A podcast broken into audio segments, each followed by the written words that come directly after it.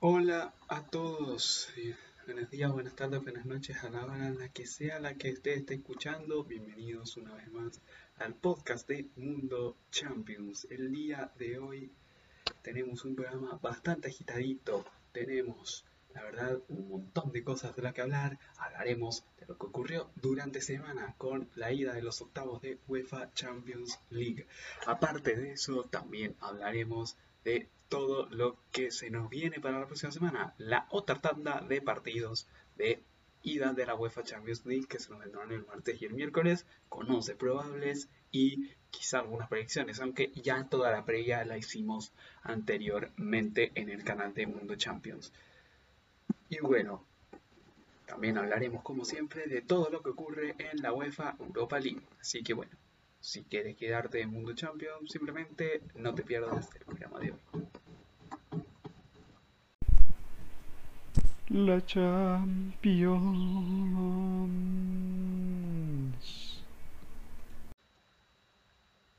Y bueno muchachos, bienvenidos un día más al podcast de Mundo Champions. El día de hoy, em, como les dije, ya con un nuevo programa, vamos a... Em, les dijimos ya los temas en un inicio los que iban a hacer.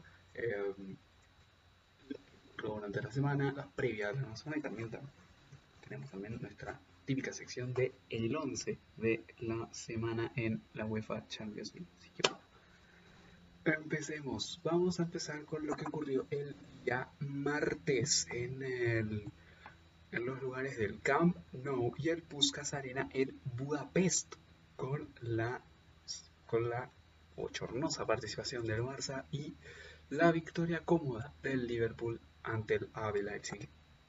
Vamos a repasar las cosas, vamos a recordar ahora que se cargue página directa para recordar cómo formaron ambos equipos. El Barça fue con Marc-André Ter Stegen en portería, Serginho Dest, Piqué, Lenglet y Jordi Alba en defensa, De Jong, Sergio Busquets y Pedri en medio campo y arriba Dembélé, Messi y Griezmann, mientras que el PSG fue con Keylor Navas en portería, Lavon Kurzawa, Prinel Kimpembe con Marquinhos en la central, Florencia en una banda, Florencia en otra banda, y Grisa Gueye con Leandro Paredes en el doble contención, Kylian Mbappé con Marco Berratti de enganche, Moiskin por la otra banda y Mauro Icardi en punta.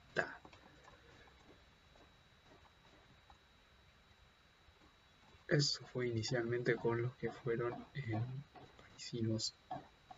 Y Blaugranas en un partido que tenía un montón de morbo por detrás. La verdad es que en un inicio eh, partido ambos equipos estudiándose mucho en los primeros instantes hasta que empezaron las ocasiones con ese pase filtrado de Pedri que encontró a Antoine Griezmann y que definió ante la salida de Keylor Nava, pero el metático pudo salvar sin ningún problema. Luego de esa ocasión, el PSG también tuvo una, Mauricardi tuvo una en sus pies, pero que también el propio Pedri sacó en la por encima de la línea hasta que llegó la polémica acción del penal de la concursaba sobre Frenkie de Jong, que en un inicio pensaba que no era penal, pero después em, la imagen ya era más aclaratoria, otra repetición que terminó en que fuera penal. al 27 minutos Lionel Messi abrió la cuenta y ponía por delante al conjunto blaugrana casi sin merecerlo. Cinco minutos después, una gran jugada se mandó el PSG en ataque con una gran asistencia de Marco Berratti a Kylian Mbappé que hizo lo que quiso con la defensa del Barça y definió ante Marc-André Ter Stegen para empatar el partido a la media hora. Luego, unos minutos, luego siguieron el pasar de los minutos sin hacerse daño y terminó el primer tiempo con un 1 a 1. Luego, eh, León Kurzawa eh, encontró a. Luego, ya en el segundo tiempo, nos vamos al, al 2 a 1 en el minuto 65, ya 20 minutos de la segunda parte. Unas base de paredes que encontró eh, muy bien posicionado a Florenzi en la banda en primera instancia Ter Stegen el balón, pero lo dejó eh, botando, cosa que ayudó, mejor dicho, facilitó el rebote que Kylian Mbappé definiera para el 2 a 1. cinco minutos después de esa ocasión, un Barça totalmente impotente, estaba perdido en el campo en ese instante. Llega el centro de Marco Berratti también, ah no, perdón, de Leandro Paredes, que encuentra a Moiskin que de cabeza vence a Ter Stegen y ya ponía el 3 a 1. Luego el Barça, no es que lo haya intentado, pero intentó con la posición de la pelota, con sus armas, en una eliminatoria que sería muy difícil. Hasta que después Julian Draxler empieza a comandar una contra en el 85, encontrando a Kylian Mbappé, el golazo, y selló el hat-trick para llevarse el balón a su dulce y querido hogar. Y bueno, yo creo que ya esto más que sabido, pero es un mini spoiler. Eh, Kylian Mbappé estará en el 11 de la semana. Imagen muy floja del Barça que apenas inquietó la portería de eh, Keylor Navas. Em, malos también los cambios que después hizo Ronald Koeman poniendo a, poniendo a Pjanic, sacando a Pedri, que en verdad fue, hizo un partido de más a menos el Canario, a Miriesa por Serginho Destum, que en mi opinión es mejor el estadounidense que el canterano Blaugrana. Teniendo Bradway, la verdad es que hizo obviamente lo que pudo, pero básicamente se, solo se presentó y listo. El Barça en su propia casa, en la que el PSG hizo un show, se dio un baile el conjunto de eh, Mauricio Pochettino y como decíamos también, como decía también en la entrevista después, la segunda victoria del entrenador argentino en el Camp Nou. Hay que recordar que con el Tottenham no ganó y tampoco como, y como jugador solo ganó una vez con el español en el campo del Fútbol Club Barcelona, con el español como entrenador. El año 2009 y ahora Kylian Mbappé le dijo que iba a hacer su segunda y el eh, el francés hizo su verso realidad, una gran imagen del PSG que ya se asoma como candidato y deja esta llave prácticamente sentenciada, 4-1 y esos cuatro goles prácticamente de visita. Bueno, de visita que prácticamente son irremontables. Los de em, los de eh, el conjunto parisino al cuadro blau En fin, en mi opinión, vi un Barça, la verdad, muy, eh, como les dije antes, impotente, eh, sin creatividad en varios trozos de la cancha, como dije, con un Pedri de que fue de más a menos en el partido, empezó generando mucho, pero después eh, no generó tanto y después y después pasó lo que pasó. Messi prácticamente no apareció, Dembélé tampoco, Griezmann tuvo esa ocasión y fue el, quizás el que más intentó en el cuadro blaugrana, pero la verdad es que no ocurrió nada. El Barça se va con las manos vacías y tendrá que ir a París a intentar remontar una eliminatoria que yo en lo personal se la veo imposible.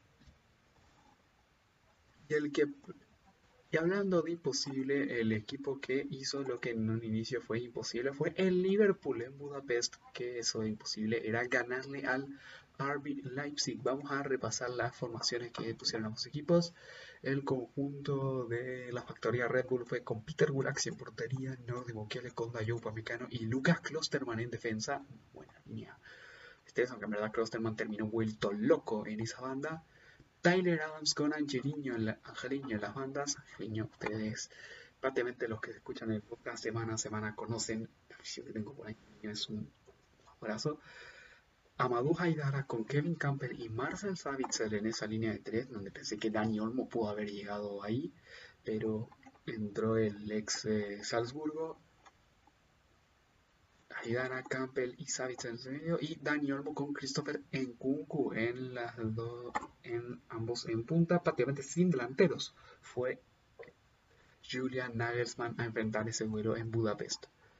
Por su parte, los de club fueron con Allison en la portería, Andy Robertson y Trent Alexander-Arnold en banda, Jordan Henderson con Ozan Kabak, su, em, su debut en, por, el Liverpool en Champions League. Ya había debutado unos días antes frente al Leicester City en ese catastrófico partido, pero es su debut en Champions League y hay que recordar que también ya había disputado Champions League con el Galatasaray previamente, así que no fue en estricto rigor un debut, pero sí es un debut con la camiseta red, luego de que hubiera sido adquirido en el mercado de invierno.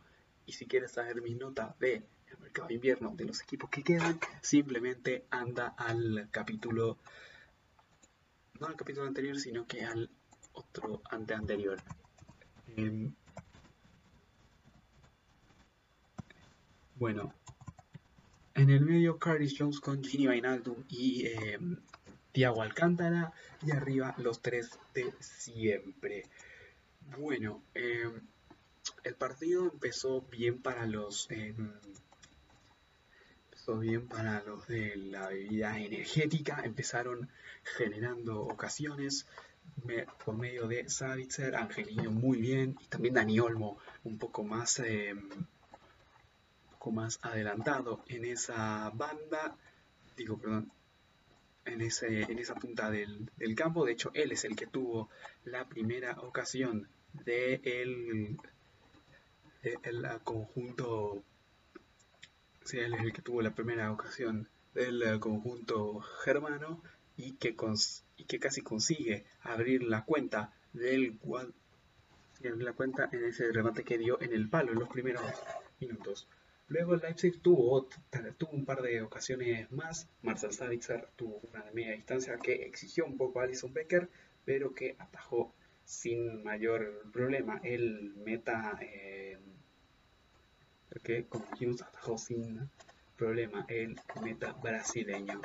Eh, en otro, mientras que ya después de esos golpes, el Liverpool se fue generando un poco más, se abrió un poco más la cancha y eh, empezó a generar muchos más problemas. Vio en la banda de Angeliño y Lucas Klosterman una verdadera mina de oro para pasar. Gran partido de Osan Kabak también en, el parte defensivo. Y ya después cuando diga el 11 voy a... Cuando esté en el 11, este también es un mini spoiler. Osan Kabak está en el 11. Voy a decir también un par de estadísticas del partido de Osan Kabak en, eh, en ante el conjunto del Leipzig. También buen partido de la línea de mediocampo. Carl Jones y Ginny Wijnaldum, y Thiago respondieron bien. Y, es, y fue... Y sobre todo, como dijimos, eh, los quites fue...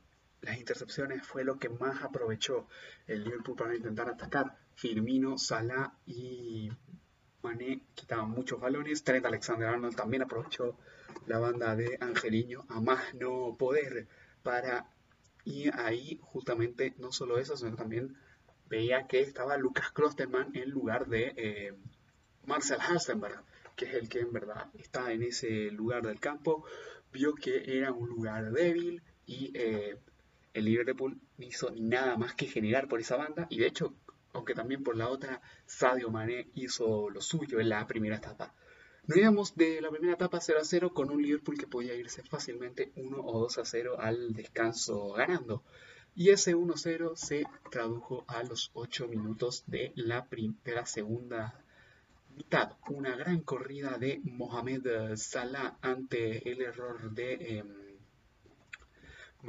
de Lucas Klosterman en la marca y define ante Peter Glaxi para dejar el 1 por 0. Cinco minutos después, Curtis Jones mete un gran balón, errorzazo de Nordi Mukiele en la marca y Sadio Mané dejaba el 2 a 0, un poco más de tranquilidad en el partido. El Leipzig intentó un poco, pero no pudo conseguir nada más. No pasó casi nada más en el, en el partido y el conjunto del Liverpool consiguió llevarse los tres puntos, una buena renta también de visitante y también una, una shot de confianza que realmente lo necesitaba el conjunto red, sobre todo después de los malos resultados y del difícil mes que ha tenido el conjunto de Jürgen Klopp y también el propio Klopp con la muerte de su madre, los problemas también con el propio equipo, en fin. Una buena victoria del conjunto red en 90 minutos y que lo deja con la eliminatoria encaminada para la vuelta en Anfield. Bueno, vamos a ver lo que ocurrió el día miércoles 17 con esos dos partidos que pude ver a medias. O sea, pude ver minutos, no los pude ver completos, si es que, los chilenos sabrán el por qué, porque después del primer tiempo empezaba la, lo que era la final intergaláctica, entonces después de la final intergaláctica vi como momentos, después, después tuve tiempo para ver un poco de los partidos, pero estaban ahí los cuatro, Porto, Juventus y Sevilla, Borussia, Dortmund, los otros que completaban la semana de octavos de final en el Dragado y en el Ramón Sánchez Pizjuán. Vamos ahora a revisar las formaciones del partido que nos dejó en el Dragado. Estoy aquí abriéndolas y acá está en el Porto formó con Agustín Marchesín en portería, Wilson Manafá y Saidu Sanusi en bandas, Chancellor Mbemba con Pepe en la central, Otavio y Jesús el Tecatito Corona en bandas, Mateo Zunibi con Sergio Oliveira en contención y Musa Marega con Meditaremi en punta.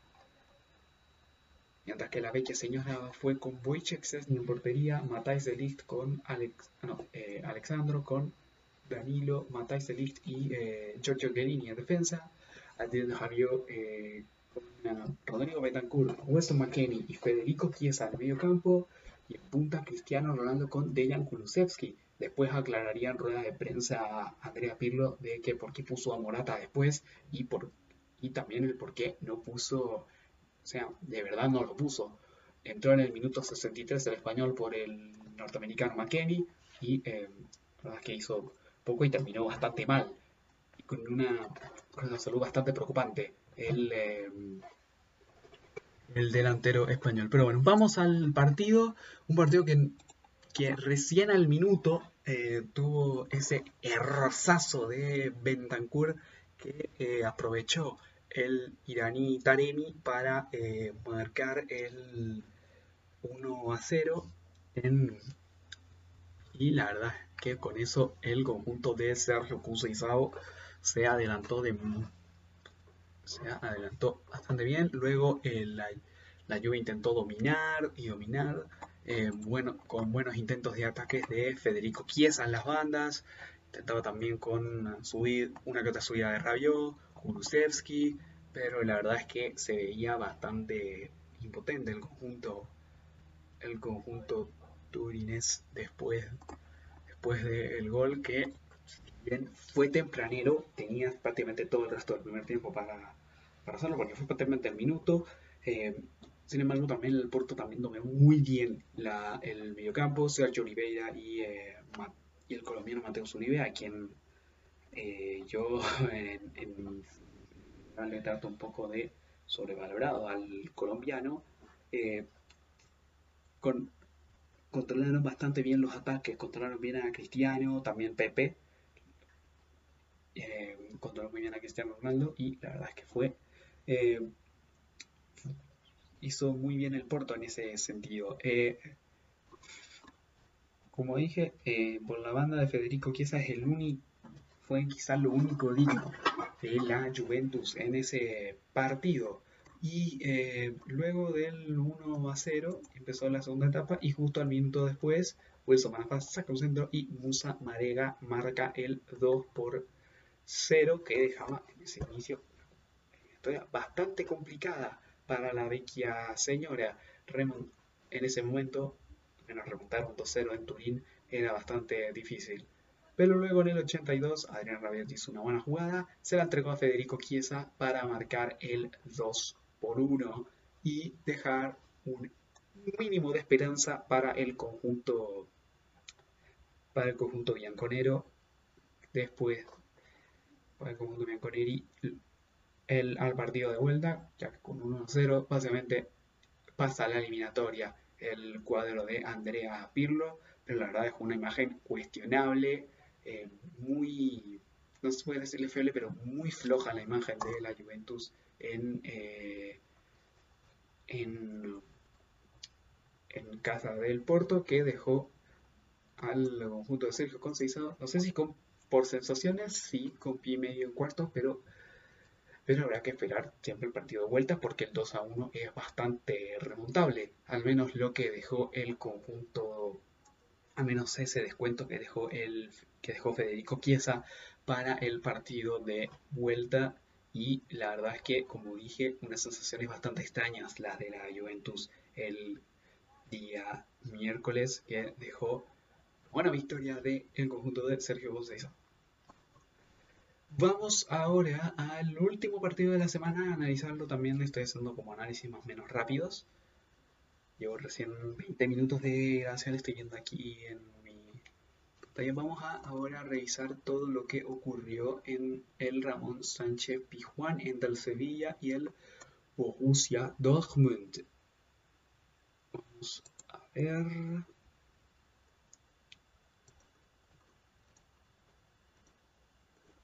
Aquí está. En un eh, Ramos Sánchez Pijuán que volvió a vestirse de Champions, de octavos de Champions, mejor dicho, por después de tres años sin hacerlo. Después de esa eliminatoria ante el Manchester United, que empataron 0 0 en el Ramos Sánchez Pijuán, pero que ganaron 2 a 1 en Old Trafford y eliminaron al conjunto en ese entonces dirigido por José Mourinho. Vamos ahora a repasar las formaciones que nos había dejado el partido en el cual yo un pronóstico un poco reservado, al menos un poco más favorable para el eh, Sevilla. fallaron un poco. Ahora vamos a repasar. El 11 del conjunto de Yolo repete que fue con Yacine Bono, mejor conocido como Bono en la portería, Jesús Navas y Sergio Escudero en bandas, Jules Gundé con Diego Carlos en la central, Joao Jordan con Fernando e Iván Rakitic en eh, medio, Suso, Youssef Nesiri y el Papu Gómez en ataque, Gómez que la verdad hizo, no hizo un buen partido. Y después, de hecho, después terminó saliendo reemplazado a la hora de encuentro por eh, Oliver Torres en su lugar. Mientras tanto, el uh, Borussia Dortmund con, salió con Marvin Hitz en portería, Jules y Akanji en la central, Rafael Guerreiro en una banda, Mateo Morey en la otra, Emre Can con eh, Jude Bellingham y Mahmoud Dahoud en el centro del campo, Jadon Sancho y Marco Royce un poco más adelantado para dejar en punta solamente a Erling Haaland. Quizá él con Sancho lo único que vale la pena de ver al de ver a Borussia Dortmund y la verdad es que la verdad es que tienen razón. Eh, bueno, vamos a repasar eh, todo lo que ocurrió. Empezó el partido, la verdad, un poco dubitativo para los dos. Eh, bueno, empezó un poco, mejor el eh, Sevilla y al empezar mejor eso se notó. Al minuto 7 cuando Suso se hizo una gran jugada que rebotaba a Mats Hummels y ese rebote incomodaba al, al meta de los de los Burgos Hits que dejaba la, el 1 por 0 para los hispalenses en ese instante en un gol que demuestra la buena forma en la que está eh, el ex hombre de Almería y Milan, entre otros equipos. Bueno, 12 em, minutos después, eh, Erling Haaland tuvo una buena jugada saliendo por la izquierda, encontrando a Mahmoud Dahoud que la paró, encontró el lugar, le pegó y fue prácticamente un misil teledirigido, el de Dahoud, para eh, batir a Bono y dejar el, eh, el empate en el marcador, un empate que era importantísimo para la eliminatoria en 19 minutos. Era, un empate que era un golpe de balazo de agua fría para el Sevilla, porque el Sevilla ya empezaba a jugar un poco mejor. Y del resto del primer tiempo el Sevilla prácticamente desapareció del partido el Borussia Dortmund eh, dominó un poco más las acciones y tanto dominio se tradujo al minuto 27 cuando eh, Erling Haaland también hizo una gran jugada, una gran pared con Jane Sancho en la cual prácticamente fue un golazo del noruego que dejó sin nada que hacer también a el pobre de Bono y dejaba el 2 por 1.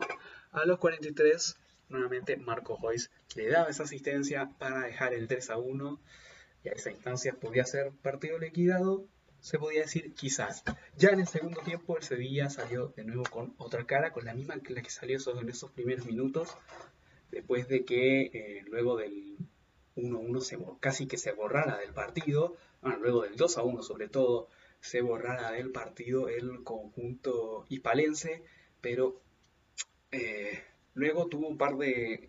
Luego Sevilla intentó atacar, intentó e intentó, y de hecho, Oscar Rodríguez tuvo un balón en el palo que en primera instancia había atajado Mobbing Hits para dejar el. Eh, que, eh,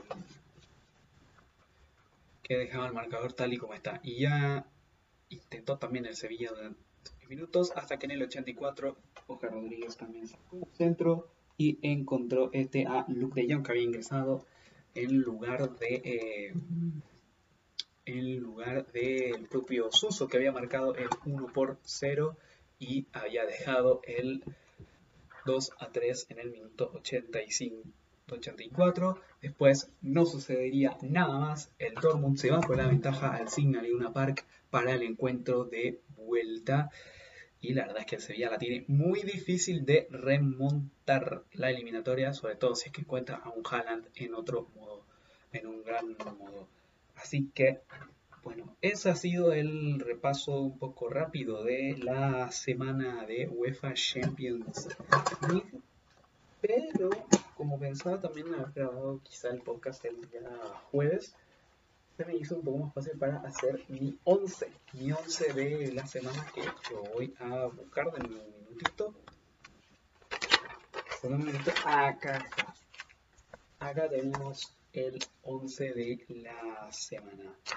Eh, primero voy a decir un poco, voy a nombrar también a los jugadores que se quedaron fuera de este 11 por, por indisplicencia mía o porque podría decir, y este jugador está jugando a las canicas, bueno, qué bueno. No, es más que nada por mía porque yo fueron los a que esto es mi opinión, mi opinión. Es pura y netamente mi opinión de que a mí me parecieron estos jugadores mejores. Tú también puedes encontrar a varios jugadores mejores durante, durante esta semana. Quizá encontraste algunos jugadores que yo no encontré tan buenos o que sí encontré buenos pero se me olvidaron. Qué sé yo. Todo eso lo puedes eh, Eso si esto fuera en YouTube lo podrías dejar en comentarios tu 11, pero la verdad es que no sé aquí algún modo de ello para como dije, vamos a empezar a decir algunos nombres que se me fueron. Alison Becker hizo un buen partido en... Eh, ay, chucha. La cámara del Twitch. Bueno, ahora sí. Alison Becker hizo un buen partido en Budapest frente al uh, Leipzig y se queda fuera porque un arquero que me pareció un poco mejor. Jadon Sancho también se queda fuera. Él y Haaland fueron el arma del Dortmund en eh, Sevilla y se llevaron y dejaron prácticamente, eh, no sé si es que sentenciada la eliminatoria, pero con el 3-2 y aparte con la ventaja del gol de visitante es un poco difícil que te volteen la eliminatoria. Entonces, por eso pongo a Jadon Sancho. Sergio Oliveira también lo dejó fuera. Como dije antes, analizando el partido del Porto, controló el mediocampo del conjunto del conjunto luso en la eliminatoria frente al la Juve en el partido de ida, pero por razones a muchos quizás les sorprenda este nombre que no está en el 11, Marco Berratti. Eh, la verdad es que básicamente no le encontré sitio y en verdad es que porque no quería llenar el 11 de jugadores del PSG, así que es una simple razón tanto por la que él ni también otros jugadores pudieron haber entrado. Em, por ejemplo, no sé si Moiskin pudo haber entrado y Carly también hizo bien, las cosas, eh, pero estos son los que estos son los que entraron y que voy a, voy a decir ahora. En el arco tenemos a Agustín Marchesín, el eh, arquero suplente de la selección argentina y arquero titular del Porto de Sergio Conceição, que ha sido la verdad un gran eh, relevo del manto de, del santo Iker Casillas en el conjunto de Tutraga, en, el conjunto de los Dragos. Eh, se mandó un buen partido ante la Juve, la verdad es que eh, tuvo un par de atajadas bastante buenas, una, una chilena de Adrián Rabiot, sobre todo es la que más recuerdo del partido en una de las en una de, las llegadas más claves de, que tuvo la Juventus durante el partido. Así que por eso dejo al meta argentino en la portería. En las bandas tengo, no va a sorprender, a un jugador del PSG y a un jugador del Liverpool. En la banda izquierda, Lavon Kursava, en la banda derecha, Trent Alexander Arnold. Este último está recobrando su nivel que a inicio de temporada pudo creerse que se hubiese un poco perdido y en verdad es verdad y la verdad es que es así.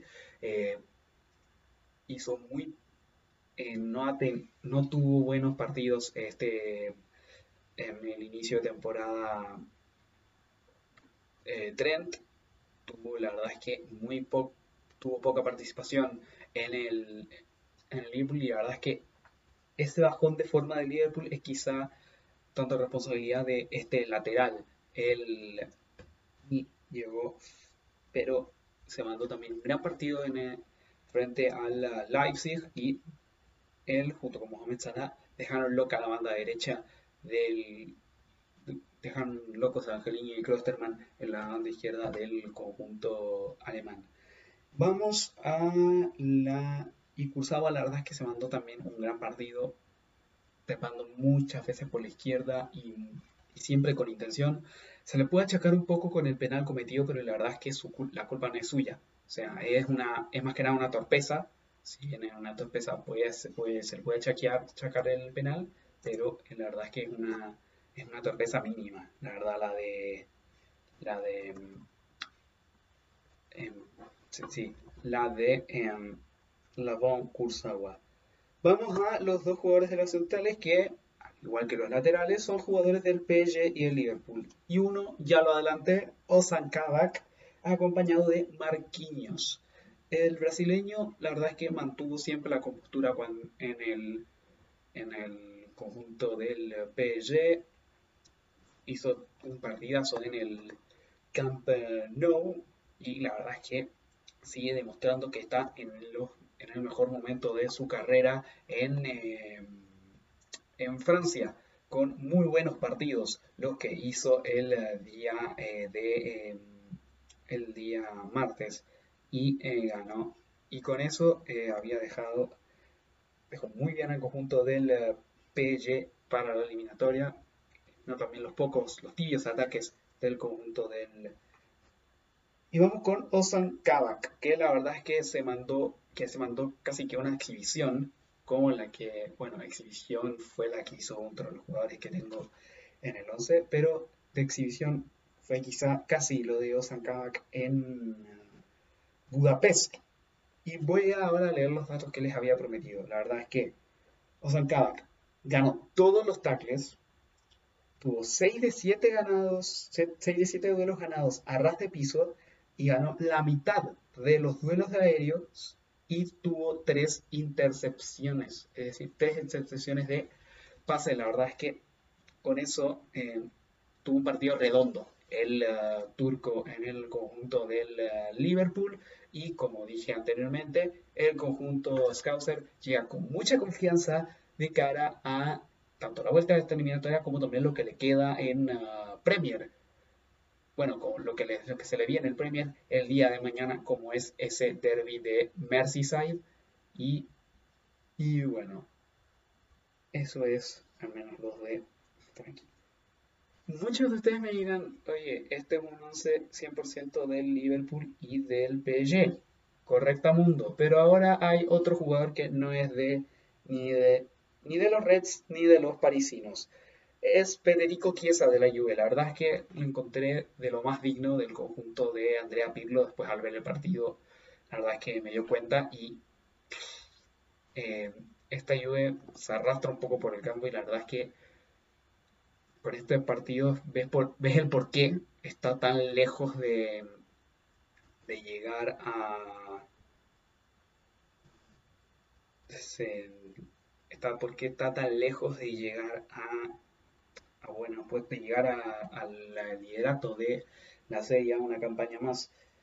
Y la verdad es que Federico Chiesa es lo único, lo único que da la fe, el, este jugador que recordar que llegó en Deadline Day de... Em,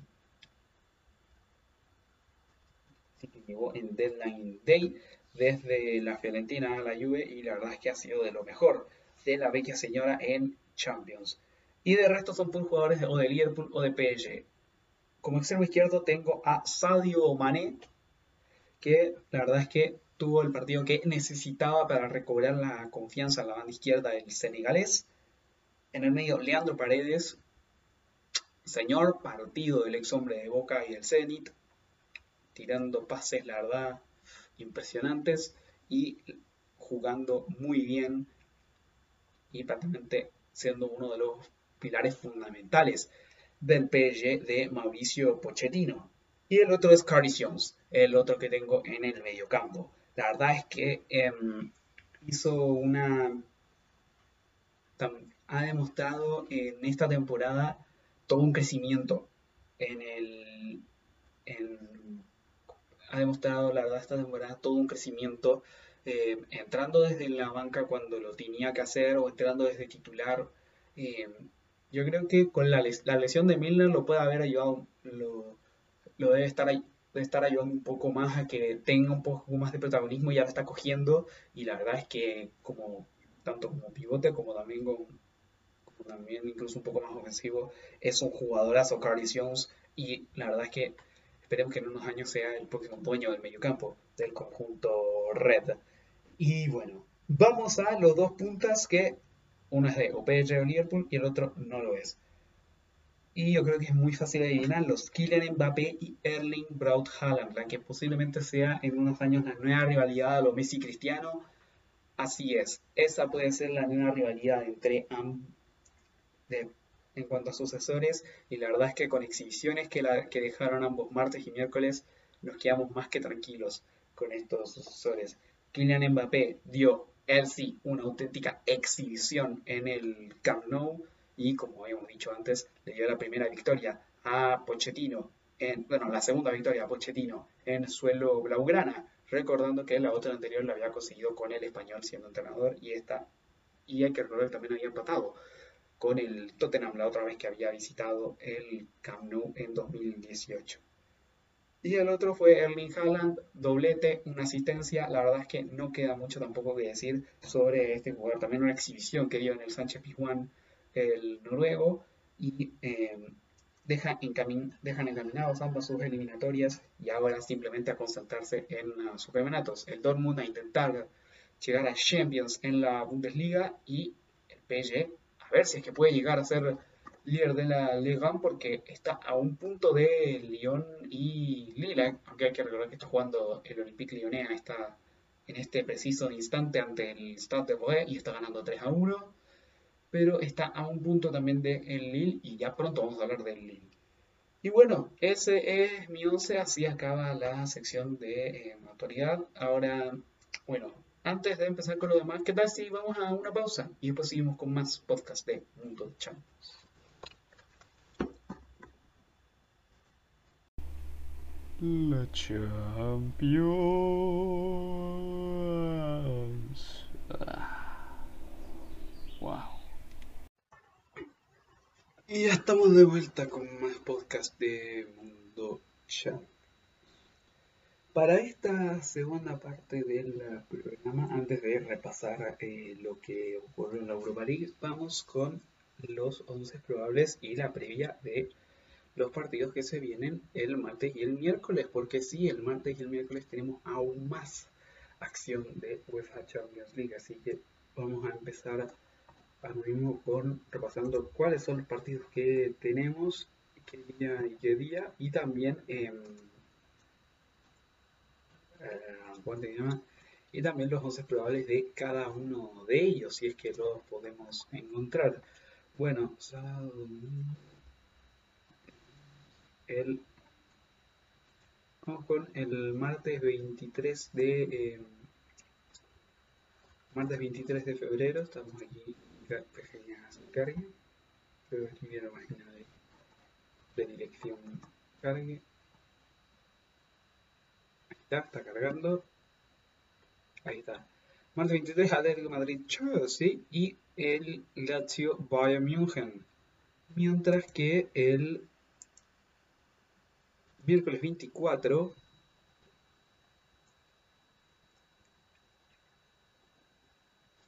tenemos Atalanta, Real Madrid y Borussia Mönchengladbach, Manchester City, aparte del el adelantamiento del Tottenham Wolfsberger, que se jugará horas antes de la jornada coordinada de UEFA Champions League. Así que bueno, ahora vamos a repasar el 11 probable de ese esos partidos del 23, empezando por el Lazio Bayern München, la primera vez, como habíamos dicho antes que se iban a enfrentar. Vamos a ver cuáles serían los 11 probables. El de la Lazio con Pepe Reina en portería, Luis Felipe, Francesco Acerbi y Radu en, Stefan Radu en defensa. Lazzari con Adam Malusic en bandas. Sergei Milinkovic, Lucas Leiva y Luis Alberto en medio. Y arriba en punta Joaquín Correa con Chiro Inmóvil. Chiro Inmóvil. Y el Bayern con casi el mismo 11 con el que ha conquistado todos los títulos. Bueno, prácticamente es el mismo. Neuer en portería, eh, Papat, Boateng, Alaba y Lucas Hernández en defensa. Yo creo que ahí va a ir Davis en la banda izquierda en lugar de del francés. Kimmich con Goretzka, ya recuperado del COVID. El um,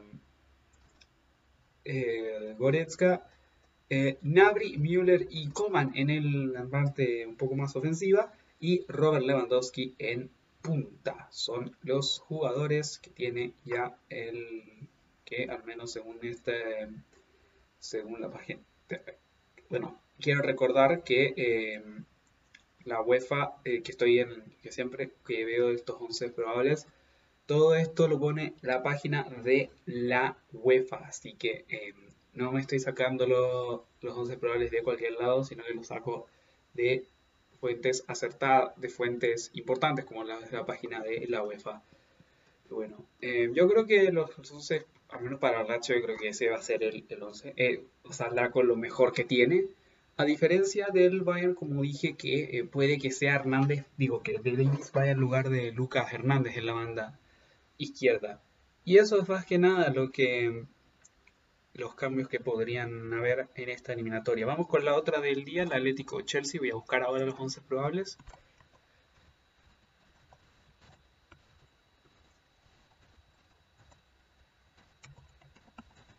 Once probables. Acá están. Esperemos que cargue. Acá está. Acá está.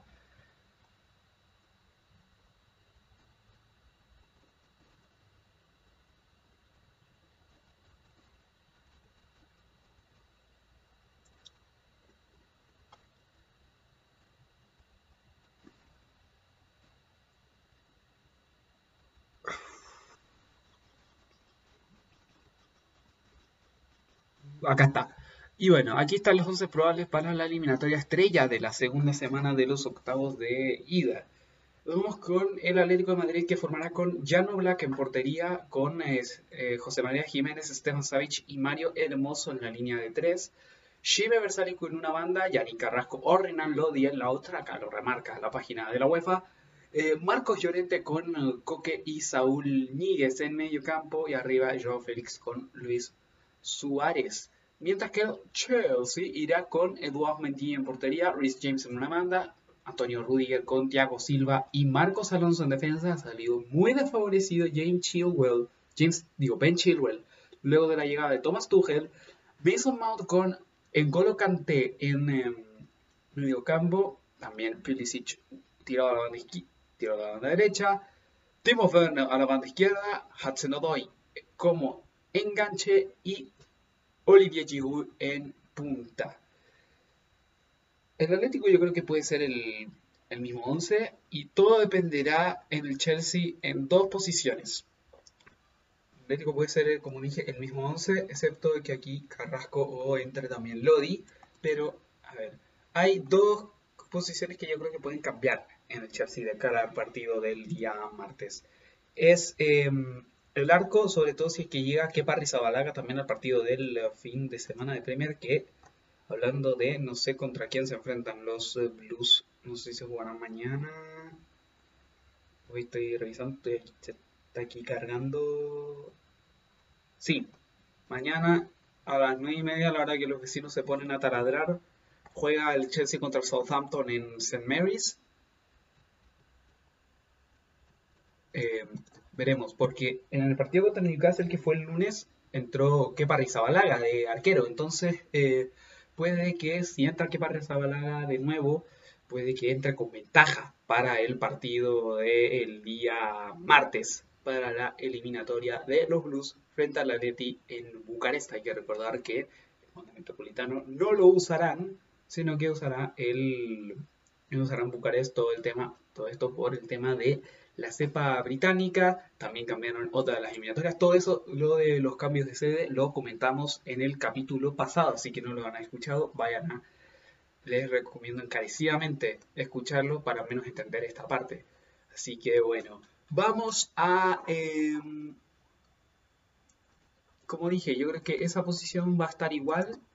Y la que me, la que me genera también un poco de dudas es la la central. Yo creo que Thiago Silva va a llegar pero Hudson Odoi, no sé si es que se enganche, puede que ahí entre, como dije, Kai Havertz, o puede que entre Kovacic y Mason Mount, o sea, Kovacic como Oyotinho como acompañante de Kanté y Mount un poco más ofensivo. Ahí vamos a ver todo lo que ocurrirá el día martes, yo creo. Así que eso es lo que creo que ocurrirá.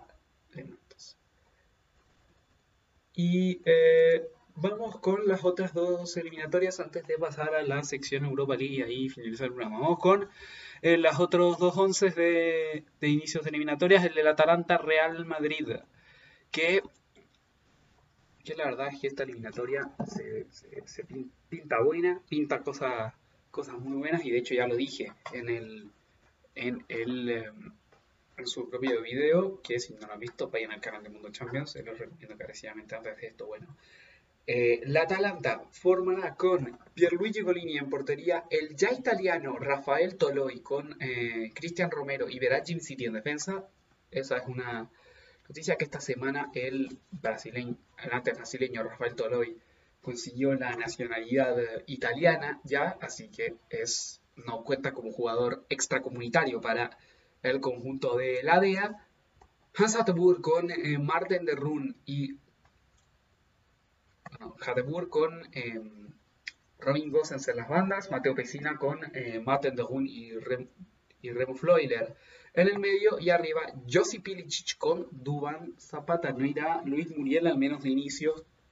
Esto, dije, son los 11 de la UEFA. Es muy distinto también a lo que pongan páginas como WhoScored o SofaScore o la mierda que sea Score en Real Madrid por su parte irá con Courtois en portería, Lucas Vázquez en una banda, Ferland en la otra, Barán con Eder Militao y Nacho o Nacho en uh, la central, la que todavía no está al 100% Sergio Ramos, Luca Modric con uh, Casemiro y Tony Cross en uh, medio, Marco Asensio en una banda, Vinicius Junior en la otra y Karim Benzema en punta aunque no va a jugar el partido de fin de semana frente al Valladolid, Karim Benzema, no sé si es por lesión o porque lo quieren guardar para este propio partido, pero inicialmente, como dije, yo creo que ambas formaciones son las que, las que se prevén para este encuentro. Y ahora voy a buscar los 11 probables del Gladbach Manchester City.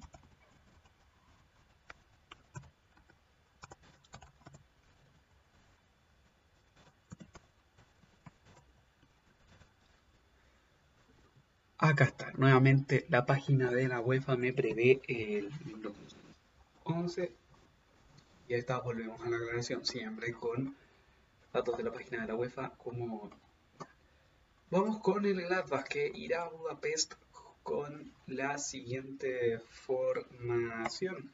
Con Jan Sommer en portería, Matías Ginter eh, en una central con Denis Zakaria, Leiner y eh, Nicole Bedi en bandas, Christoph Kramer con Florian Neuhaus en, em, en, contención.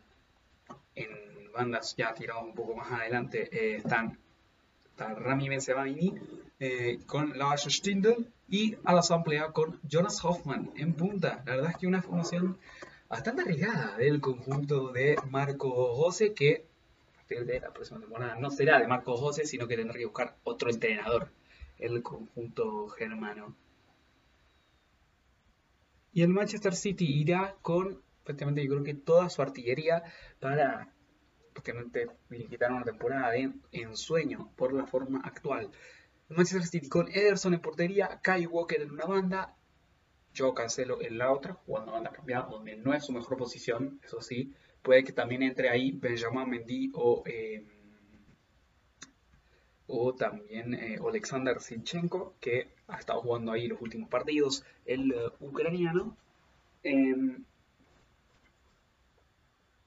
Kevin De Bruyne con Rodri Hernández y el Kai Gundogan en medio campo y arriba eh, Sterling en una banda, Phil Foden en otra y Gabriel Jesús en punta. Yo creo que es casi certera la, la que lleva el...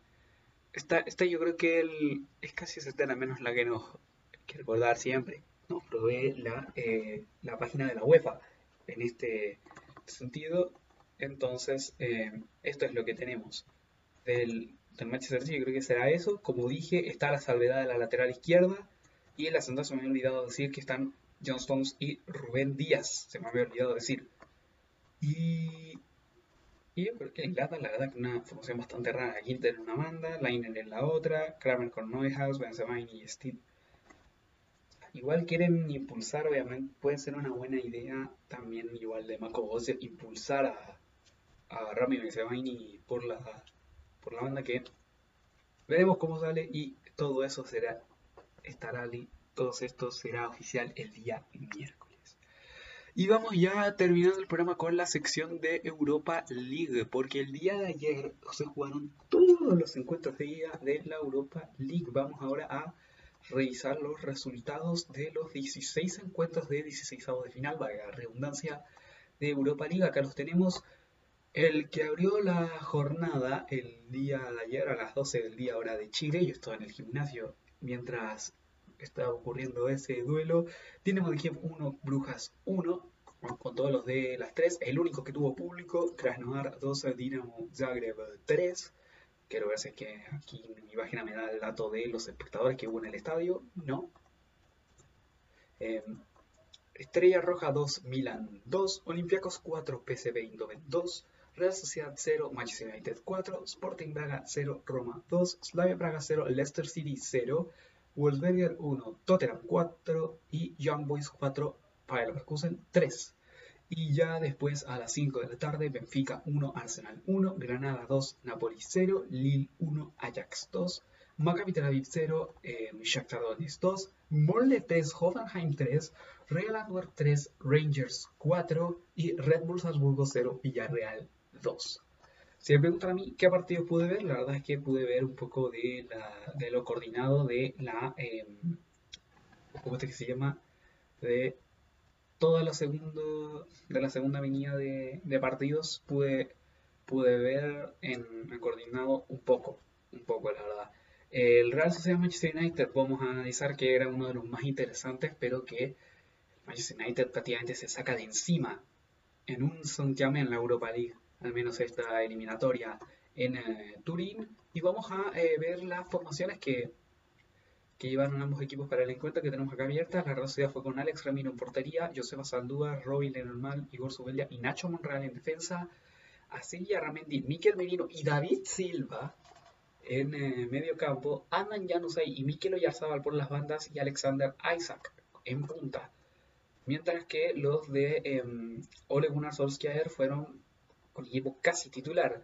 Dean Henderson en portería, Alex Telles con Aaron Wamisaka en bandas, Harry Maguire con Eric Bailey en eh, la central, no está Luke Shaw, que está a un nivel mucho más alto que el brasileño en la banda izquierda, Fred con Scott McTominay en eh, contención, Daniel James con Mason Greenwood en las bandas más al ataque, Bruno Fernández de enganche y Marcus Rashford en eh, punta.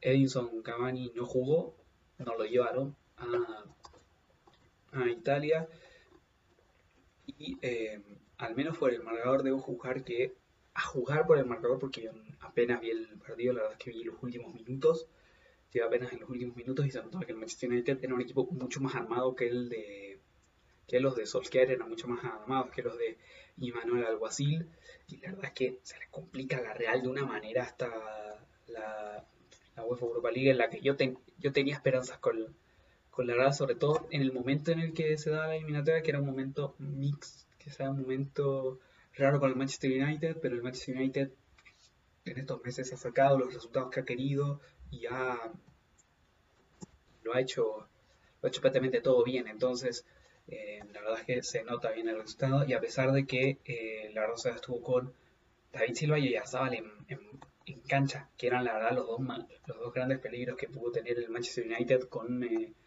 dos jugadores el mago de Arguineguín no pudo hacer nada ni mucho menos el capitán bueno capitán en la sombra bueno Capital en la práctica porque jugó ya Ramendi unos minutos, pero después fue reemplazado el ex hombre del Real Madrid por Ander Guevara, pero seguía un pésimo resultado en y Manuel Alguacil baja, la verdad, bastante el perfil de la temporada del conjunto Chuyurdin. Eh, repasamos así como un perfil rápido los resultados, el empate del Milan, unos verdes, de Stefano Pioli y ya están en un punto raro previo al derby. Previo al derby de la Madonina, que será creo que el día domingo, si no me equivoco. Sí, el día domingo es el derby de la Madonina. Y el, y el Milan aparte le empatan con, con un hombre menos. Digo, el Milan empata con el Estrella Roja con un hombre de menos y la Estrella Roja de Dejan Stankovic. Que tuvo un hombre menos en algunos eh, minutos del partido. Eh, y denme un eh, minutito antes de empezar a hablar de el antes de hablar de lo que ahora sí eh, repasando la victoria la Roma la verdad es que tiene, encadena una buena temporada ganando 2 a 0 en Braga al Sporting Braga tiene encadenado casi el pase a octavos, tendrá que simplemente asegurarlo en el Olímpico. Y eh, Slavia Braga Leicester empatando 0-0 en eh, Braga, que complica un poco la temporada para los de Brandon Rodgers. Y el Tottenham ganó 4-1 en otro partido que también se jugó en Budapest, como el del Manchester City se jugará en Budapest, como también el del Liverpool se jugó en Budapest. Este también se jugó en Budapest en el Wolfsberger y los Spurs, que ganaron los Spurs por 4 a 1 con dianas de Gareth Bale, Hugh Min Son, Lucas Moura y el Vinicius Bueno, Carlos Vinicius, el Vinicius Bueno, dejan prácticamente encaminada la eliminatoria para los de eh, para los de Mou. Ahora quiero hablar de los dos partidos que pude ver más a conciencia pude ver del segundo horario, el Benfica Arsenal que se jugó en el Estadio Olímpico. Vamos a repasar las formaciones que llevaron Jorge Jesús y Mikel Arteta para este gran partido, uno de los más interesantes en el papel de la UEFA Europa League. El Benfica fue con Helton Leite en portería, Berton, Jan Bertongen, Nicolás Otamendi y Lucas Verísimo en defensa, el argentino, el eh, y el uh, brasileño, ex jugador de Santos, ex subcampeón de la Copa Libertadores con el conjunto, con el PSG, Johan Schwalbich con eh, Grimaldo en bandas, Talat con Julian Weigel y Pizzi en mediocampo, Luca Waldschmidt de enganche y Darwin Núñez en punta, quien también salió reemplazado. Mientras que el Arsenal fue con Leno en portería, Cedric y eh, Bellerín en bandas, Gabriel Magaláes con David Luis, defensa 100% brasileña, Randy Shaka con Dani Ceballos en la contención, Emil Smith Rowe con eh, Bukayo Saka en las bandas, Martino de de enganche y Pierre-Emerick Aubameyang en punta, pero tirado la verdad es que mucho a la banda izquierda, al menos en el partido, y la verdad es que el conjunto Goner dominó en varios momentos el eh, partido y la verdad es que eh, casi, la verdad es que tuvo muchos eh, momentos en los que pudo tanto abrir la cuenta como en no sé si abrir la, tuvo, tuvo momentos para abrir la cuenta en el primer tiempo, una de Aguamillán que pudo embocar en la boca del arco y, también en el segundo tiempo antes de que eh, Rafa de penal abriera la cuenta, si no me fue Rafa, ah no, Pizzi, después de que Pizzi abriera la cuenta en el minuto 10 de la segunda etapa, pero lo bueno para los corners es que dos minutos después Cedric Suárez asistió a Bukayo Saka que pasó el encuentro y deja la verdad un bastante buen resultado, al menos el 1-1. O sea, es buen resultado para el Arsenal, sobre todo porque esta competición, si bien uno que la ve desde fuera la miraría en menos, los del Arsenal no se la miran en menos porque con este con este con este Arsenal en puestos de la nada en uh, Premier, la verdad es que tienen que enfocar todas sus fuerzas los jueves en la noche para intentar llegar a UEFA Champions League el, um, la próxima temporada. La vuelta inicialmente será en el Emirates Stadium, a no ser que confirmen durante la semana noticias, que yo creo que ya, eh, no, sé, no sé si durante la semana haremos algún podcast, pero vamos a, pero vamos a ir actualizando también esa vez. En fin, empate del Arsenal que lo deja al menos con la primera opción por el gol de visitante en uh, Roma. Vamos con el que se jugó en Francia entre el Lille y el Ajax, el otro que pude ver, sobre todo que me parecía bastante interesante por la magnitud de los equipos.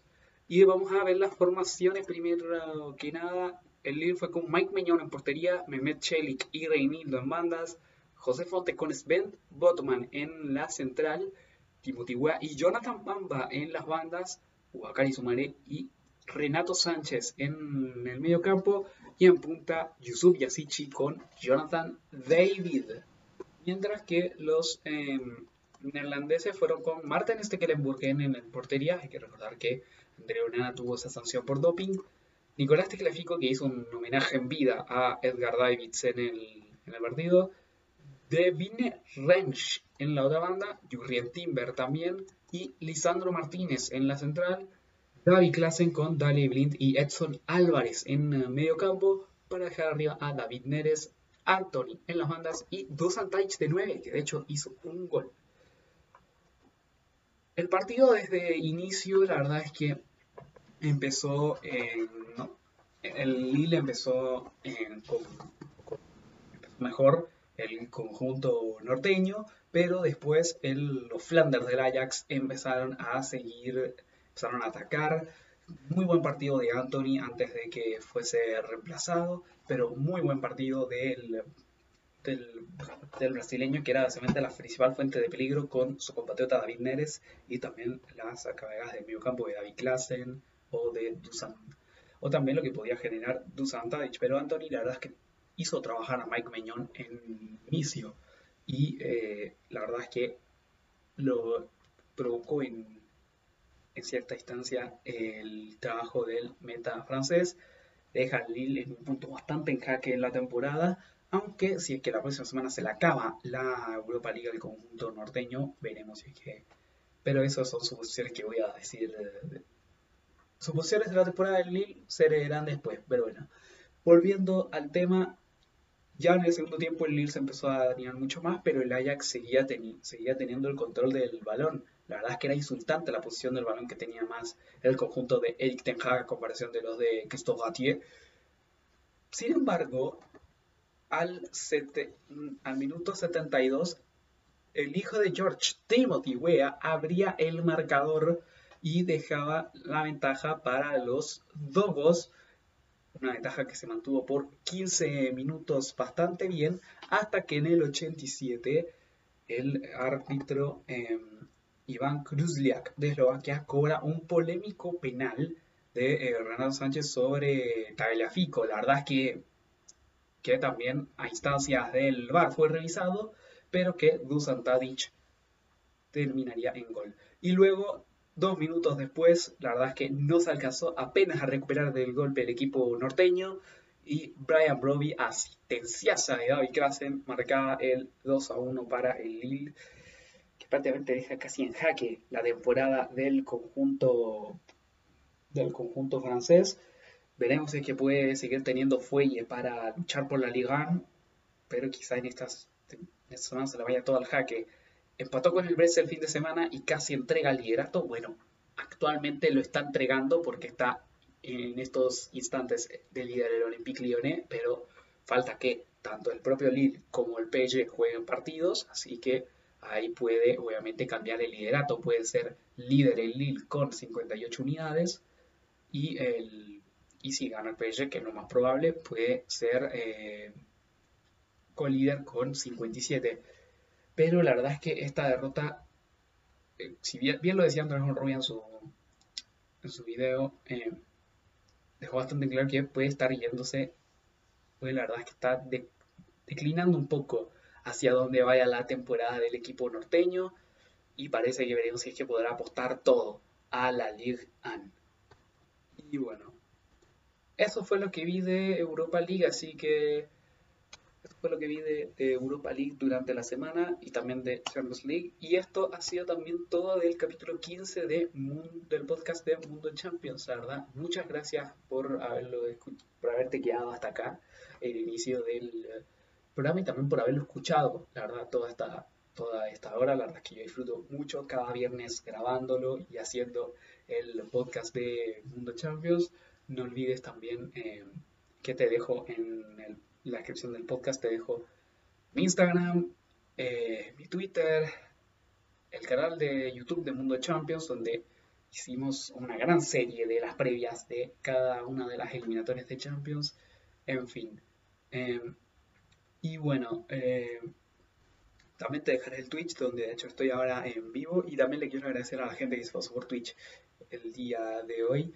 Estará también el live, yo espero, porque el de la vez anterior la verdad es que bueno, valía pico y nadie lo vio, entonces por eso no lo subí.